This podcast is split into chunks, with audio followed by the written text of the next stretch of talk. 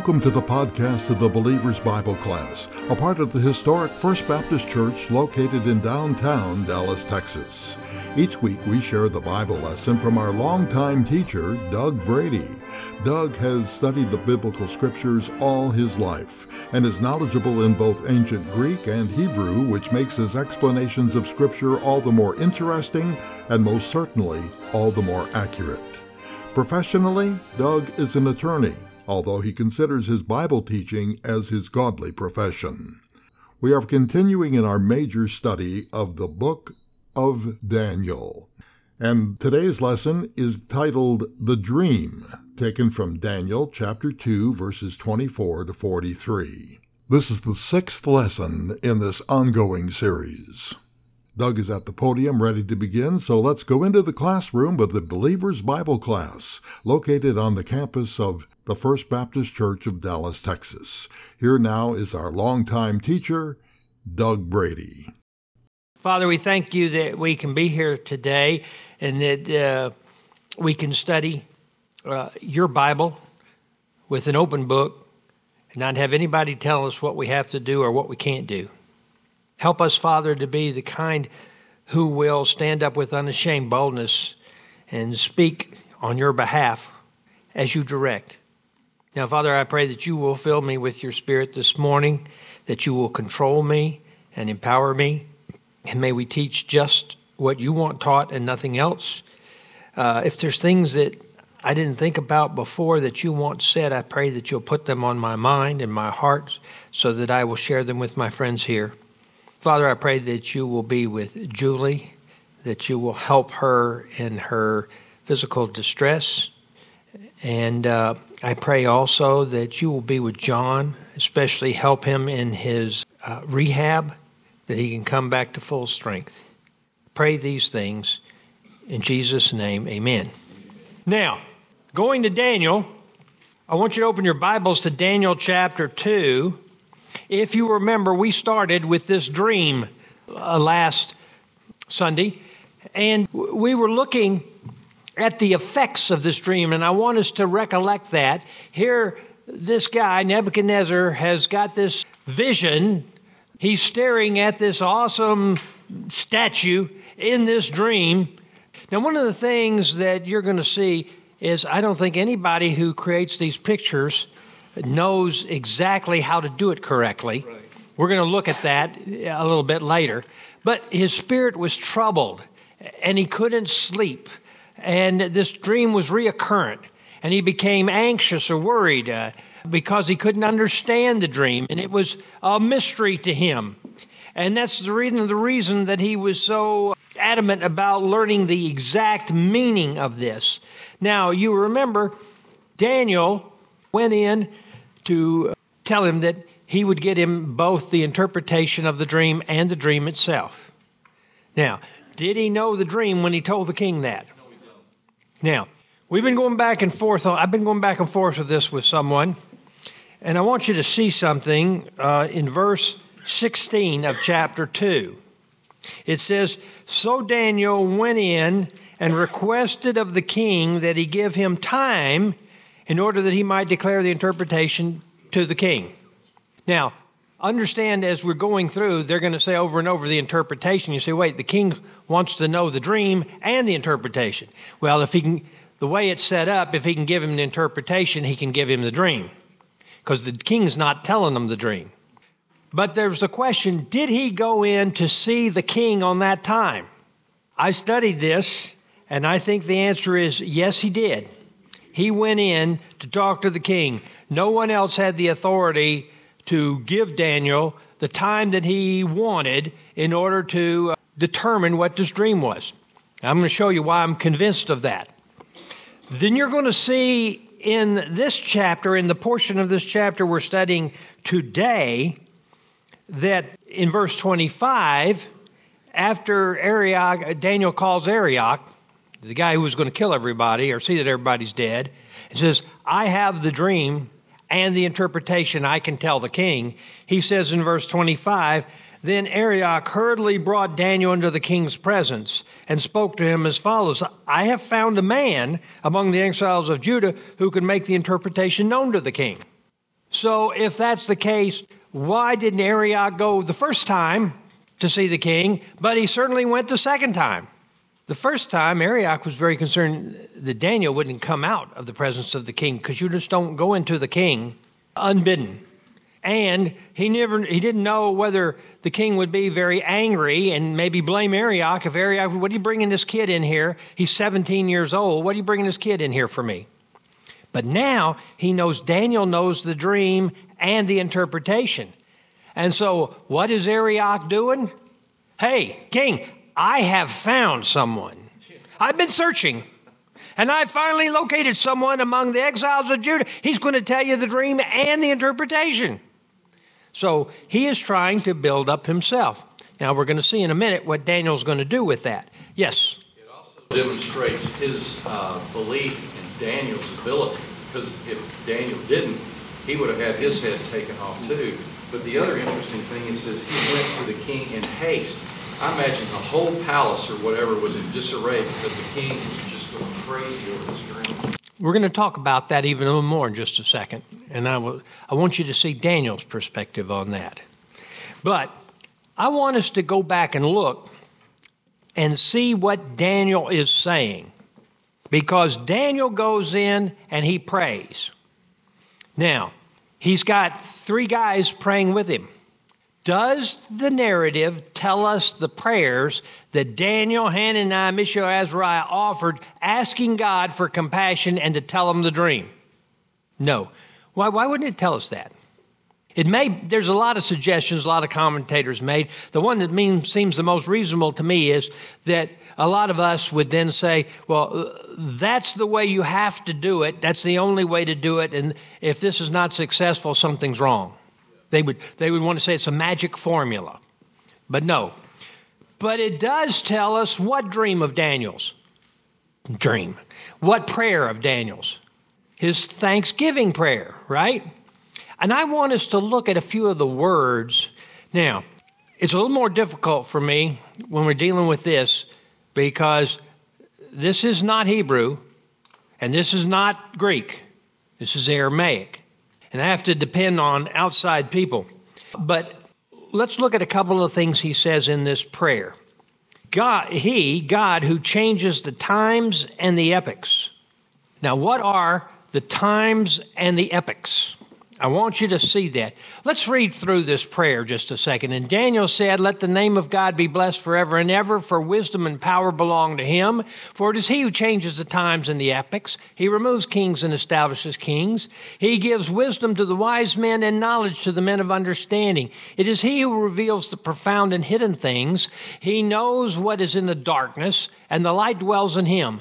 To you, O God of my fathers, I give pray, thanks and praise, for you have given me wisdom and power. Even now, you have made known to me what we requested of you, for you have made known to us the king's matter. Now, I want us to first focus on that phrase He who changes the times and the epochs. He who changes the times and the epochs. What does that mean? Understand this is something you will see throughout the scripture. The times basically means a chronology from the beginning to the end.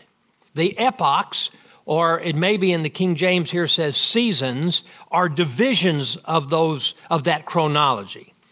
Now, if you were here when we studied dispensations, you will remember that.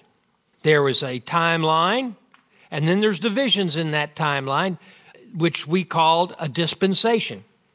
Do you remember how many dispensations there were? Four dispensations, very good. The Jewish dispensation, though, was divided, was it not? After the dispensation of the church, there was a short seven year dispensation, continuation of the Jews, which is spoken of in Daniel 9 24 through 27. Now, he's the one who changes these, he's got control of time. Now, this question at first may not sound like it makes sense, but was there a time when there was no time? Yes, because is God in time? He created the space time continuum. Before he created it, there was no time. There, And here, you see, our language is such that, that time is just embedded in it, and you can't hardly explain it without it. But will there come a time when there will no longer be any time? Yes, yes there will. And we will live in that era when there's no longer any time. He is in control of those things. That's number one. Number two, it says, He who reveals the profound and hidden things. Reveal. That means to tell secrets previously unknown. So that's what he's going to do here. In this passage, he's going to tell secrets that were previously unknown, that are profound or deep. That is knowledge that no one else could know or understand if God didn't explain it to them. If God didn't explain it, you couldn't know or understand. Think about this a second. What if you had no understanding of this statue? No benefit of the explanation Daniel you know, what would you say it meant? You wouldn't get it right unless you're peeking. Now he's also saying the profound and hidden things, things that no one other than the hider could find. That's what that, that's saying. Now he says, He knows what is in the darkness, and the light dwells with him. Darkness here meaning a place you can't see. Now I want you to think about this a second. When God created, the time space continuum did he create darkness? Was anything there? No, darkness was created by him. He controls the darkness. He also controlled the light. What does it say? In the beginning, God created the heavens and the earth. And then, subsequent to that, he created light. Before that light, what was there? Darkness. That would help us understand the condition of the earth, frozen over because there's no light to warm it. So you have this situation where he creates that and he knows what's in the darkness. It can't hide from him. From us, things in the darkness are hidden, but not for him. And Daniel goes forward and he explains this dream. Now, there's something that Bob brought up last time. He's not here right now. But it's a key principle that we talked about last time that I want you to see. And that is a crisis always provides the best opportunity to display the godly character in a charismatic way. First of all, godly character. That's where a the Lord is in control of the man or the woman. What is the natural inclination in a crisis for a man or a woman? Panic, fear, discombobulation. God is the one who can control a man or a woman and you see that godly character in a charismatic way in a crisis. You say, oh, well, if he's able to be calm and to do things like that, I want to be with him. I want to follow, I want to listen to him. I'll get behind him. And that's this concept here that we need to come to understand. Now, let's look at length at this announcement to the king. Therefore, Daniel went into Arioch, who the king had appointed to destroy the wise men of Babylon, and he went and spoke to him as follows Do not destroy the wise men of Babylon. Take me into the king's presence, and I will declare the interpretation to the king. Then Arioch hurriedly brought Daniel into the king's presence and spoke to him, that is, to the king, as follows I have found a man among the exiles of Judah who will make the interpretation known to the king. And the king said to Daniel, whose name is Belteshazzar, Are you able to make known to me the dream which I have seen and its interpretation? And Daniel answered before the king and said, As for the mystery about which the king has inquired, neither wise men, conjurers, magicians, nor diviners are able to declare it to the king. However, there is a God in heaven who reveals mysteries, and he has made known to the king of Nebuchadnezzar what will take place in the latter days. This was your dream, and the visions in your mind while on your bed. As for you, O king, while you're on your bed, your thoughts turned to what would take place in the future. And he who reveals mysteries has been made known to you what will take place. But as for me, this mystery has not been re- revealed to me for any wisdom residing in me more than any other living man. But for the purpose of making the interpretation known to the king that you should understand the thoughts of your mind. First thing I want you to see, notice in verse 24, who is Daniel showing concern for? Who? The other wise guy, men. Now, wait a second. If Daniel and his three friends are fixing that they're still in, in study, they're still in training, but they're going to be graduating pretty soon, wouldn't it be good just to get rid of all the other wise men? Well, it depends on what kind of person you are. If you're a man of character, no. Yes, but if you're a man who only is thinking about yourself, We need to condemn him and put him to death. you're awfully strong in your opinion on that. I'm going to leave that. That's that's an Amalekite attitude, and we need to understand that. But we're going to go on, and I want you to see Daniel doesn't think that way. He says, "No, stop! Don't kill any of them. I'm going to save them all." Now, are these the guys who would like to see Daniel thrown into the lion's den? Oh yes. Are these the guys who would tattle on Hananiah, Mishael, and Azariah and get them thrown into the fiery furnace? Yes. That's right. God is the one we're to show love and grace. And that's what he's doing. He shows genuine concern for these people. Now, he could have said to Arioch, you know, go ahead and kill these other wise men. They've been lying to the king anyway. Just take me into his presence uh, because I'm going to tell him. Now, I want you to know that Daniel told the king, before Daniel told him anything else, he made sure the king understood without equivocation at all how the dream was revealed to Daniel. Do you remember last time we looked at the setup? You see, God used these wise men to set the king up. Listen to what it says in verse 10. The Chaldeans answered the king and said, There is not a man on earth who could declare the matter for the king, inasmuch as no great king or ruler has ever asked anything like this of any magician, conjurer, Chaldean. Moreover, the thing which the king demands is impossible, and there is uh, no one else who could declare it to the king except, uh, except God's, whose dwelling is not with mortal men. So, what are they saying? You're asking us to do this. It's impossible. We can't do it. No king would ever do this. It's unreasonable. The only one who could do this is a God. Now he's set up. And does Daniel come in and say, Yeah, I'm the God? No. He's going to make certain that there's no question about it. And he's going to cause Nebuchadnezzar to understand something. What was the purpose of this State Department? These conjurers, magicians, and astrologers and, uh, and Chaldeans. They were supposed to help the king know the future. What was going to happen? What is the demonstration here? The, those guys, they can't do anything to help you except to lie to you to manipulate you. But my God can tell you the future, and you're not going to believe what he's going to tell you when I show you this. Daniel is also setting up a scenario where he can teach these guys the future of the Messiah coming. Now, did you hear that? Daniel, he says, is setting up a situation where he can teach these people about the future Messiah coming. Why would he do that, Les? Except that shouldn't that be his responsibility? He, he's there to lead people to who? The one true God. That's exactly what he's been doing. I don't want us to think, well, that responsibility is only to the members of the church. Oh, no. That's always been the responsibility.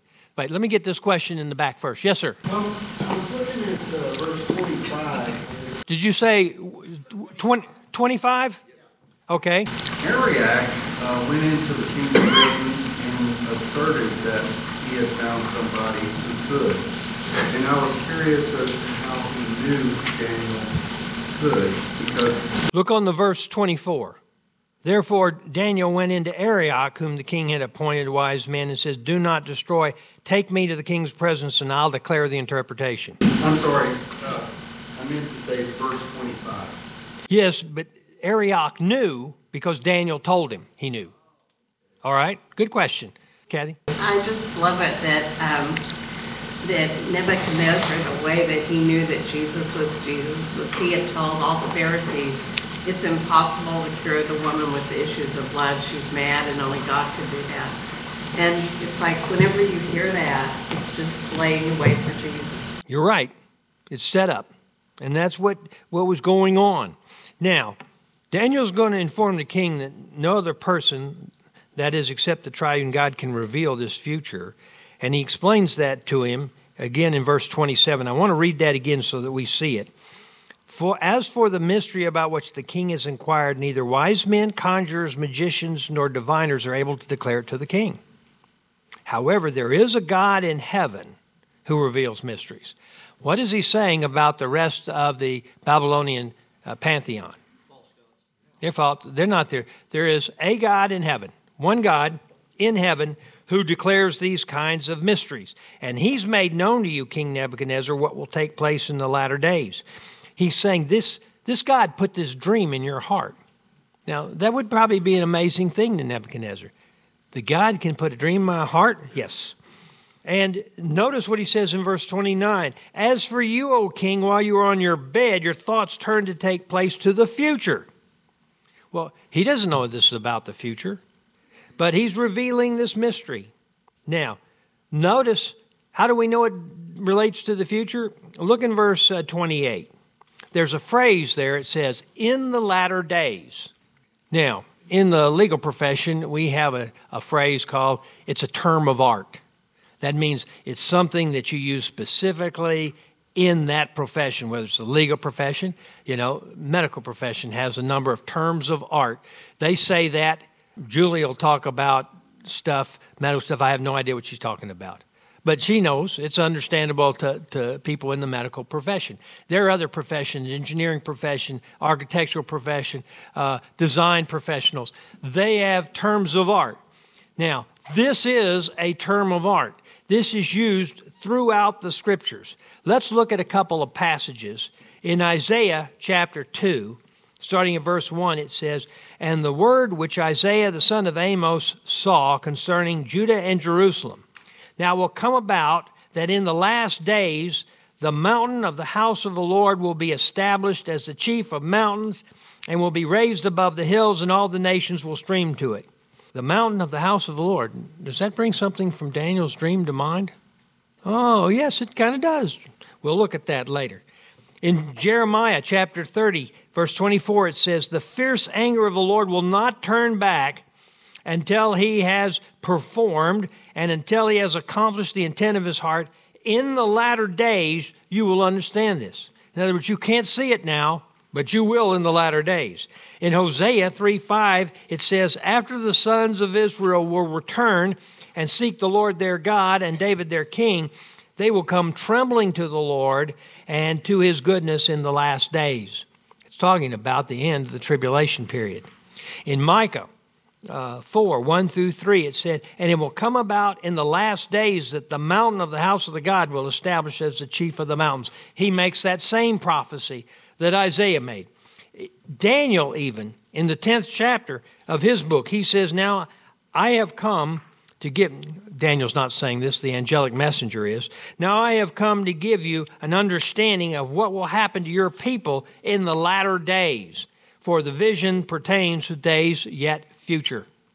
All of these terms. So he is telling what's going to be in the future. Now, when we say future, we're talking about from the time that he set up his kingdom through to the end of the tribulation. He's going to tell him in this dream about that entire time period, except for one epoch that is left out. Now, the church age is right, the dispensation of the church. God doesn't tell him about that. Now, I may be wrong about that. God may have told Daniel, because we're going to find one place in chapters 10 through 12 where God tells Daniel something but says, Don't write it, don't tell anybody, keep it to yourself. Now, what did he tell him? Well, we don't know. But so he could have told him about the church age. I don't know. But the fact is, there's nothing in the prophecy about the coming church. Now, why would God not tell him? Does the nation of Israel have to make a decision whether to accept to receive their Messiah or not when he comes? Does God want to predict ahead of time that they won't to have a chilling effect on their decision? Well, what could we have done? You told us that it wasn't we weren't going to do it. So it's, it's not really our responsibility for saying no because you told us we would say no. We couldn't do anything differently after you said that. So, to avoid that, God doesn't tell him. He keeps it a mystery until Jesus comes. Yes, Gary? But it does say in chapter 2 that at some point in time, when that, when that kingdom pulled away from that mountain, The rock. it will be, or it will start during the time of those particular kings, which sounds like it's during the Rome, the times of the Romans. No. I'm going to show you why I disagree with that. But we got to wait till we get there. It starts, the stone doesn't come until the time of the 10 toes. Has the time of the 10 toes come yet? So, let's see. But let's go on. Now, this dream was a mystery, and I want you to see a couple of phrases here that we need to see because people don't seem to understand this in the way they translate it. In his dream, Nebuchadnezzar saw a great and awesome statue of a man, very large statue. He says it was of extraordinary splendor in verse 31. Now, what does that mean? Extraordinary splendor means, well, extreme or surpassing, and it could be splendor or brightness. And I think brightness would be a better translation. These, these metals are highly polished and they're extraordinary in how bright they are. Is that going to have an effect on Nebuchadnezzar later? Yes, because is he going to set up a statue of his own? Ah, and is it going to be highly polished? Yes. When I show when we get to chapter 3, I'm going to show you pictures of the plain of Dura. I want you to imagine Dallas being completely flat. Okay? The Dallas area, completely flat. I want you to imagine a bright sunny day. And I want you to imagine you're standing right here at where the First Baptist Church was, but it's not there because it's completely flat. No buildings, no houses, no nothing. And you're looking north. This statue, as high as it is, if it's a bright sunny day, you would see it if it was planted up there on the First Baptist Church of Richardson. That far. You would see it. You get you leave Babylon and start to approach that plain, and you can start seeing the sun dazzle off that 90 foot, which is a nine story statue. So it's going to be extremely bright. And it was standing in front. Now it uses the word in the New American Standard, it says it's awesome. What word does it use in the King James? Terrible or terrifying. Who has the better translation? Does awesome sound good? Does terrifying sound bad? The word here in the verb stem of this word is to cause to be afraid or to make afraid. In other words, this isn't some great statue he's looking at, this is scary. This is something that causes fear to, if you see this kind of guy. Most of these statues are rather benign in their appearance. No, this wasn't benign. This was terrifying. Now let's look at the reality of this dream for just a minute. The centerpiece of the dream was a man. Whose world do we live in? Satan's world. That's what you think, Damaris? Well, let's see if Paul agrees with you. In 2 Corinthians 4, verse 4, it says, In whose case the God of this world, little case g, has blinded the, mans of the, the minds of the unbelieving so that they might not see the light of the gospel of the glory of Christ who is in the image of God. Here, Paul is talking about an image, and you can't see the right image. Why? Because the God of this world has blinded unbelievers, and he wants to blind them. Unless you ever ran into an unbeliever who was kind of blinded and just couldn't see the light. Yeah, it happens, unfortunately. So, what we're saying here is this statue is from man's point of view, from the world's point of view. And I want you to see it. And you say, why would God do that? Well, it's important, and, and we need to see it. You see, in, in Satan's world, it appears that man rules, man is in control. But just as this statute, men are really powerless to control much of anything. Now look at the appearance for a second of this statute. The statute made of five different substances gold, silver, bronze, iron, and clay. Now, before we get to the interpretation, I want us just to look at this at this statute here that we're seeing, and and well, we probably ought to read the dream, starting verse thirty-one. And you, O king, were looking, and behold, there was a single great statue, the statue which was large in an extraordinary splendor, and was standing in front of you, and its appearance was awesome. The head of the statue was made of fine gold, its breast and its arms of silver, its belly and its thighs of bronze, its uh, legs of iron, its feet uh, partly of iron and partly of clay. And you continued looking until a stone was cut out without hands, and it struck the statue on the feet and the, uh, of iron and clay and crushed them. And then the iron, and the clay, the bronze, the silver, and the gold were crushed all at the same time and became like chaff uh, from the summer threshing floors. And the wind carried them away so that uh, not a trace of them was found. But the stone that struck the statue became a great mountain and filled the whole earth. Now that's the dream. It's interesting. When's the wheat harvest in Israel? Pentecost, in the summer. That's why he says the summer threshing floor. Didn't refer to the barley harvest. Now, let's start and look down this statue for just a second. Of all the metals used in the creation of the statue, gold is clearly the most valuable. It's the most malleable or lacking in strength, but is easy to fashion and to make into something. It's also the most reflective of all these metals. It's more reflective than silver. So you begin to see that for everything except hardness, gold is superior. All right? Now, the next one is let's go back to that statue just a second. What you're going to see is here again, they don't make it look very terrifying to me, but what's silver? What is supposed to be silver? What does the text say? The arms, shoulders, and chest. He has it down to including his abdomen. Abdomen's not supposed to be silver. Abdomen's supposed to be bronze. I'm going to suggest to you in a minute that the loins, iron, that is from the belt down. The legs at the top are iron, and then it comes down. Why? Well, that gives much more length of the body for iron. It doesn't seem to. How long did this Babylonian Empire last? 70 years, basically. You could count some time before and maybe say 80 years. How long did the Roman Empire last? Over a thousand years. You begin to see what's going on. Uh, Greek Empire did not last that long, nor did the Persians. So we're going to see these things as they come on. Persia lasted a little longer and uh, than the Babylonian Empire. So you have the gold. Now we look at the breast and arms of silver. It's, silk, it's secondary in value. It's stronger than gold, but it's still malleable. It is also highly reflective when polished, but not as reflective as gold. So the statue, the section of this statue has two parts and it has two arms. This is the part with the head, you just have one, right? With the arms and chest, you have two.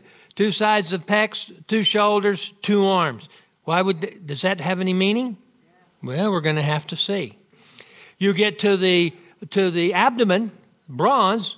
How many parts does it have? One. And so you begin to see does that have any meaning? What about the iron? It starts out, if you, if you correctly do it, from the belt down, it's one part, right? Now, I don't want any crude comments made by anybody, please, especially you, Don. Now, but then it changes into two parts, right? Two legs. Well, we want to see does that have any meaning? Now, am I going to tell you what the meaning of those things are today? No. Next Sunday. But I am going to tell you one thing I thought about. What's the key part of a man to God? His heart. You're right. Now, part of that that's represented by the heart would be what metal? Silver. Now, we'll get ahead of ourselves a little bit here. Who does the silver represent? The Medes and the Persians. Does God have something in his heart for the Medes and the Persians? Did he use Nebuchadnezzar? Yeah, he did, to destroy Israel. What is he going to use Cyrus the Great for?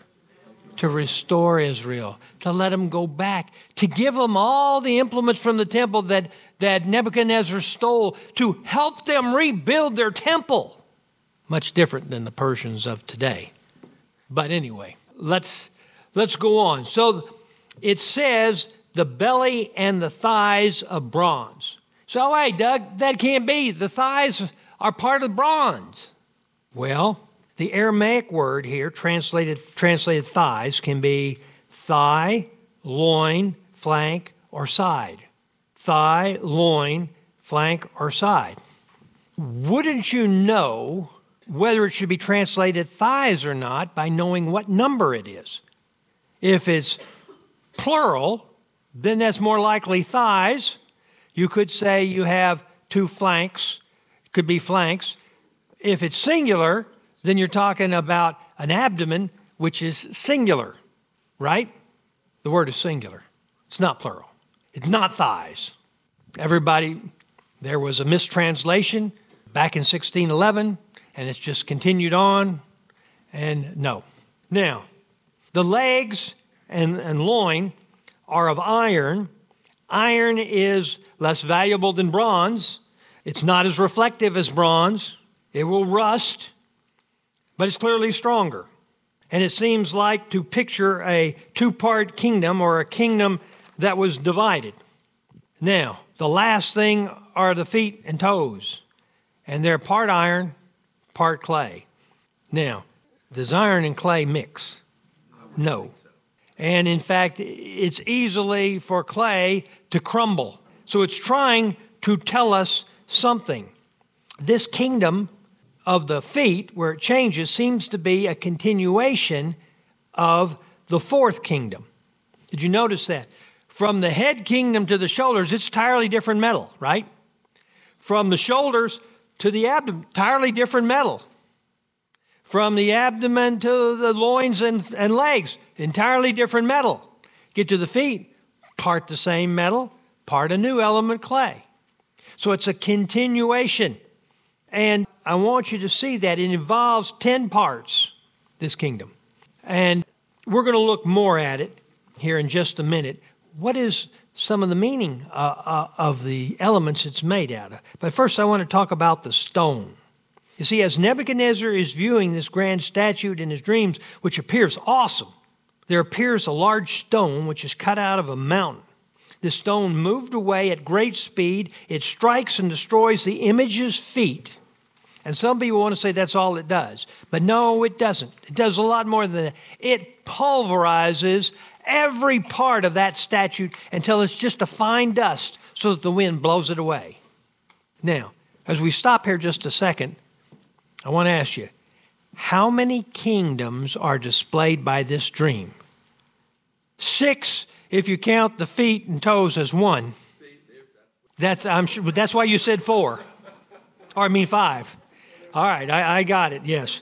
Yes. Ten kings. There were 10 kings in the toes, and yet they're really displayed as one. And they're going to be as one until somebody starts knocking off three of them. So, but we'll, we'll get to that. Now, what is the overriding characteristic of this stone, do you think? There's, ah, cut out without hands. That again is a term of art. I want you to see, look down in Mark chapter 14, and let's see how they use this. Mark, it says, We have heard him say, this is the uh, Pharisee speaking, I will destroy this temple made with hands, and in three days I will build up another made without hands. Now, they are quoting who? Jesus. What temple is he talking about that's going to be destroyed? The temple in Jerusalem in 70 AD. Okay? It's going to be completely destroyed. It was made with hands, meaning human beings made it. What temple is he talking about that's going to be raised up in three days without hands? Himself, as he is raised from the dead. You see, two different temples. Right now, Uh, right at that time, they had one temple, that is the temple in Jerusalem. Do we have a temple today? No. Yes, you're living in it. And I can tell you the temple of your mate is much better than yours. I thought you'd agree with that. Now, yes, but she needs to control you a little bit more. I don't know why I said that, but we'll just figure it out as we go. Look again where that same phrase is used in Colossians 2, verse 11. And in him you were also circumcised, with a circumcision made without hands, in the removal of the body of the flesh by the circumcision of Christ. Here, without hands is a phrase of God has done this. When they were building the temple, the altars on Mount Gerizim, what did God say? Don't you cut those stones at all. Don't have an implement used on them at all. Just put them together as you find them. Why? Because who made those stones? God did. I want this altar made with my materials, not man interference at all. It's interesting how God sees that, and He says it, and this is the biblical imagery. If you if you question whether the stone is really a kingdom, you can look in the verses I've put there because the a mountain is always a metaphor for a kingdom in, in the scripture. Notice that the stones appears suddenly and without warning. I mean, Nebuchadnezzar is admiring this statue, and all of a sudden, here comes this stone, and it smashes the statue. Can the statue been be repaired or restored? No, it is irreparable. That's going to be the change. It, man's rule will be gone forever once the stone shows up. It's interesting. Jesus' kingdom is referred to as a stone or a rock, and he names Peter, the one who's going to start the church, as the stone or the rock. Now, he is the cornerstone of the church that he's building, the one that the Pharisees rejected, and that God is going to build everything around. You're absolutely right. Now, let's look at an overview of this dream's meaning. This dream is all about the time of the Gentiles. Now, we've used that phrase before, the time of the Gentiles. You've heard it. How did we define the term? The time period from when a descendant of David no longer sat on the throne, lasting until a descendant of David once again sits on this throne. That is the time of the Gentiles. Now, there's another way you could measure it, it's just interesting. You could measure this period with the beginning, uh, with the arrival of the head of gold. That's when it starts. And the finished is the arrival of the stone striking the feet. That is also a way to look at the time of the Gentiles. There's a third way, interesting way, basically. You look at it from statue to statue. Statue to statue, what do you mean? Well, this is the start. Nebuchadnezzar sees this statue, starting the time of the Gentiles. Will there be a statue in the future that talks about the end of the time of the Gentiles, the one that the Antichrist is going to place in the Holy of Holies, and that the uh, false prophet is going to make come alive and breathe and speak and say, if you don't take this vaccine, I mean, you don't take this mark, you're gonna, you're not going to be able to do anything. You're not going to be able to buy, sell, work, own anything. Uh, forget for that Freudian slip. I didn't mean to say that. But I want you to see that. Now, I've had some people suggest that this phrase, the time of gems, that's just something you made up. Well, I didn't make it up, but I do know the guy who made it up. Let me introduce you to him over here in Luke chapter 21, starting in verse 23. Woe to those who are pregnant and to those who are nursing babes in those days. You know what time he's talking about? tribulation period. Who's doing the talking? Jesus. For there will be great distress upon the land and wrath to this people, and they will fall by the edge of the sword, and they will be led captives into all nations, and Jerusalem will be trampled under the foot of the Gentiles until the time of the Gentiles is fulfilled. That's the time of the Gentiles. Interesting. Look at the end of it in Revelation 11 1 and 2. It says, Then there were there was given to me a measuring rod like a staff, and someone said, Get up and measure the temple of God and the altar and those who worship in it. Leave out the court which is outside the temple, and do not measure it. For it has not been, for it has been given to the nations, and they will tread underfoot the holy city for 42 months, just like Jesus said. Be tread underfoot. That's the end. At the end of that 42 months, that is the end of the time of the Gentiles. Never to be again, irreparable. Fortunately, I will no longer be a Gentile, I will be the bride of Jesus the Messiah, just like most of you. Now, I want us to look back at something we looked at before, because I want you to see this. It is titled Order of the Book, but do you remember the form, the literary form that Daniel uses for the first seven chapters? A chiasm. Who said that? Very good. Very good, Tom. It's a chiasm. So you see, the themes that's spoken about in chapter 2 are also spoken about in chapter 7. The themes talked about in chapter 3 are also talked about in chapter 6. What's the theme in chapter 3? Three men thrown into a fiery furnace because they refused to bow down. Chapter 6, one man thrown into uh, the lion's den because he refused to bow down. Chapter 4, what's that about? That's about bringing Nebuchadnezzar, turning him into an animal first, to bring him to the Lord God. Chapter 5, same theme, only it's now his great grandson who says, I'm Belshazzar and I'm not doing it. I'm going to get those things my father stole out of the temple and we're going to drink to it and party and have an orgy. And then the writing appears on the wall. You have been weighed in the balances and have been found wanting, and your kingdom is going to be taken from you and given to the Medes and the Persians. Uh, the father, the great grandfather says yes to God. The great grandson says no, but you see, it's the same themes. Now, because of that, it helps us to understand what chapter 2 is all about and this dream that we read. You see, the vision in, in, in, chapter 2 is seen through the eyes of a Gentile king as part of the times of the Gentiles. He was the one who was doing the trampling under the feet of the Jews. Did Nebuchadnezzar trample Jews and Jerusalem and the temple under his feet? Absolutely, he did. He saw a man of much splendor whose appearance was awesome or terrifying.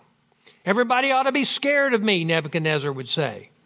Now you compare that with chapter 7 and chapter 7 is quite different. You see, in chapter 7, the vision is seen through Daniel's eyes. Was Daniel the trampler or the tramplee? He was the tramplee. He was being, his people were being trampled. His country was being destroyed. His city was wiped out. His temple was not have one stone left on the other.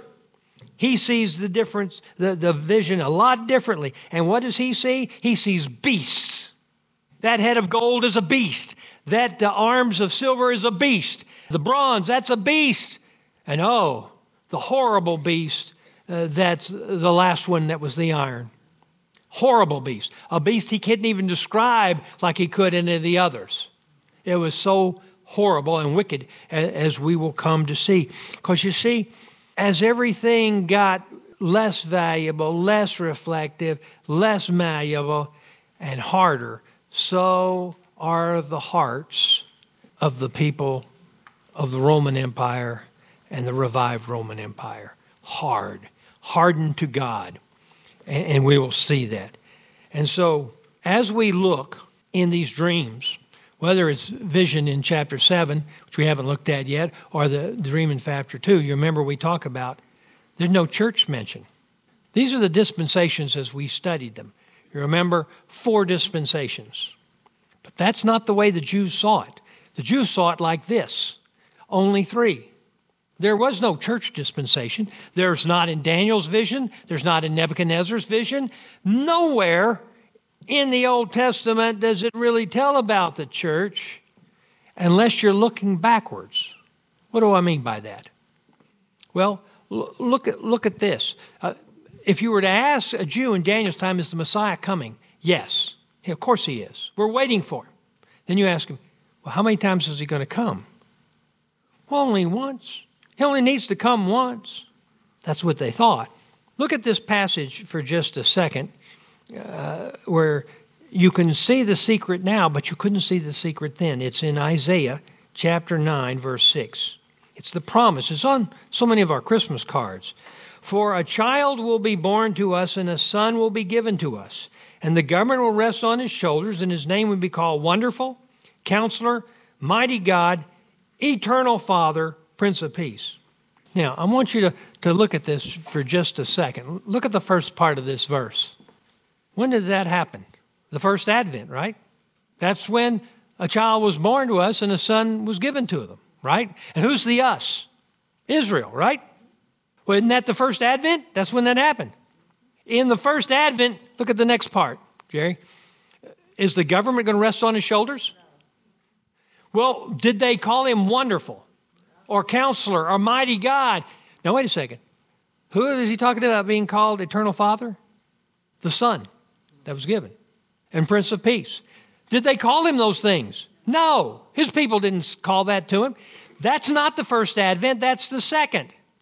Now, when Isaiah was writing that, could he understand that?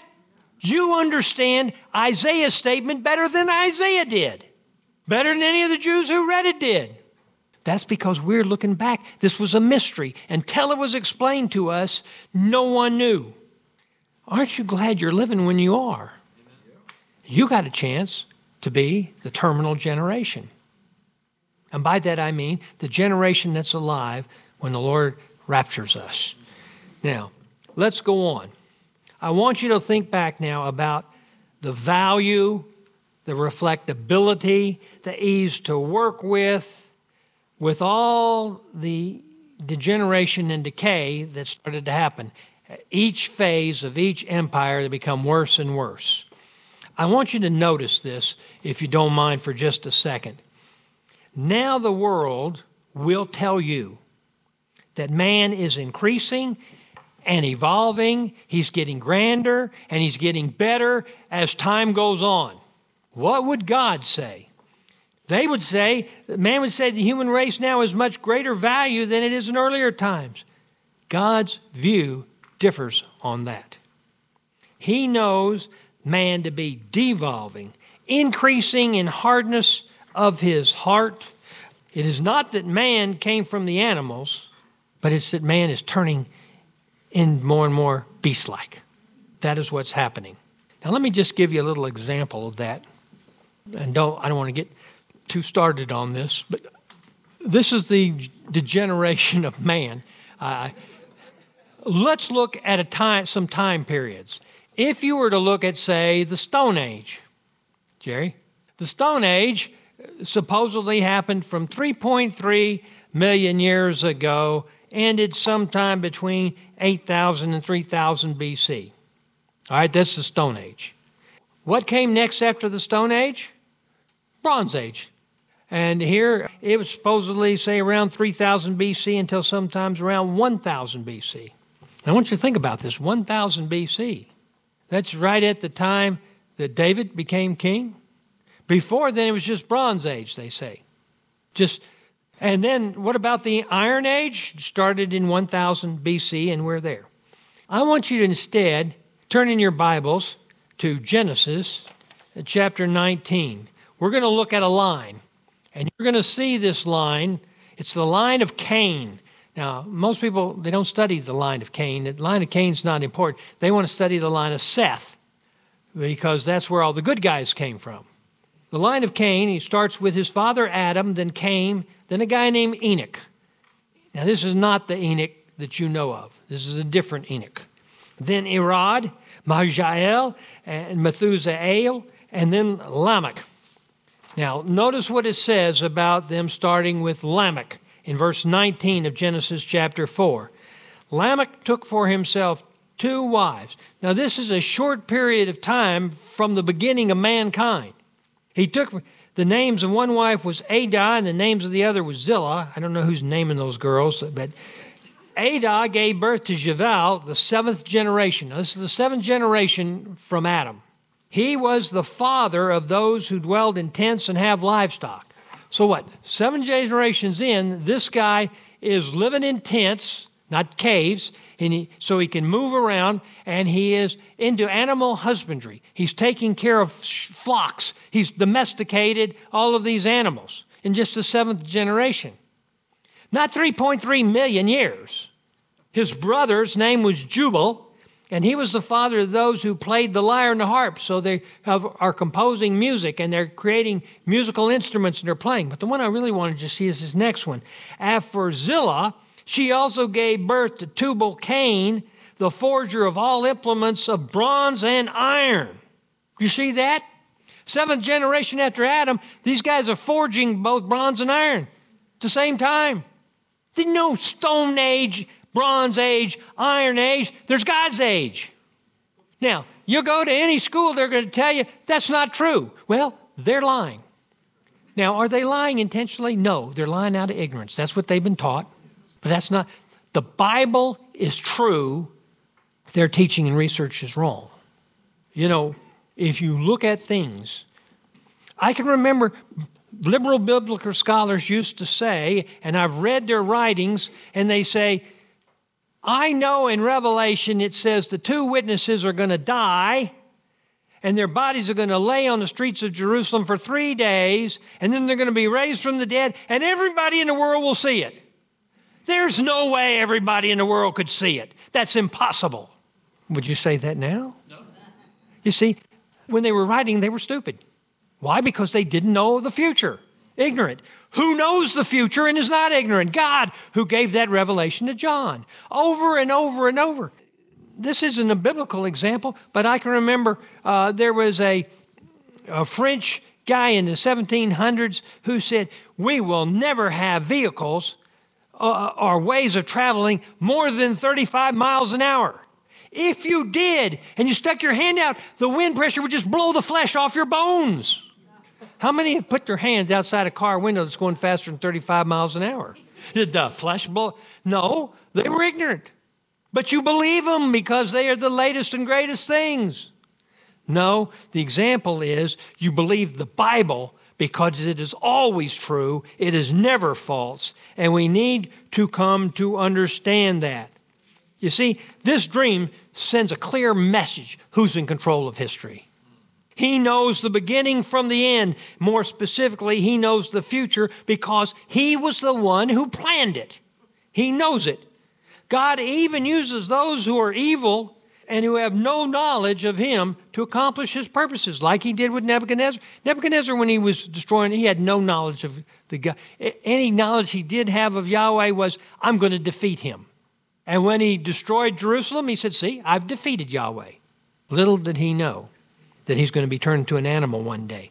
Now, it's interesting. You compare the revelation of this dream to Joseph's revelation of the dream and the meaning of Pharaoh and future kingdoms it's clear God always knows the future and what's going to happen. Number two, this dream reveals that human enterprises are always in decline as time goes on. Always in decline. Now, I hate to say this, and it really brings tears to my eyes. Isn't that is exactly what has happened to the United States of America? Look what it really was when it started, and look what it is now. And it's sad. But it's clear sin brings decline. As time goes on, it will become more and more difficult to hold things together. Near the end of the world, it will appear to be unraveling to the point that no one can save it. Even progressive liberals are telling us we're in dire trouble. Nobody's going to be able to fix this problems we have. Now, their problems are not the real problems, but the iron feet appear to be strong, but the clay, which crumbles so easy, tells the opposite result. And finally, this dream reveals God's universal power. That is true even as to the strongest kings and kingdoms. it further demonstrates God's faultless wisdom and understanding. That's what we have to remember as we go forward and as we live in this decaying world in which we are living, decaying country in which we live. Let's close in a word of prayer. Father, I thank you for the time that we could spend together today. I thank you for the reliability and the accuracy of your word. Father, Help us to understand how you want us to live in this decaying nation. Tell us how you want us to be lights. Help us to understand that the time is short, for getting your gospel out. Help us to be strong and courageous, ready to stand up and to share your gospel with power and with love and with self control, as it says in 2 Timothy 1 7. I pray these things, Father, in the name of your Son, Jesus, in the power of your Holy Spirit. Amen.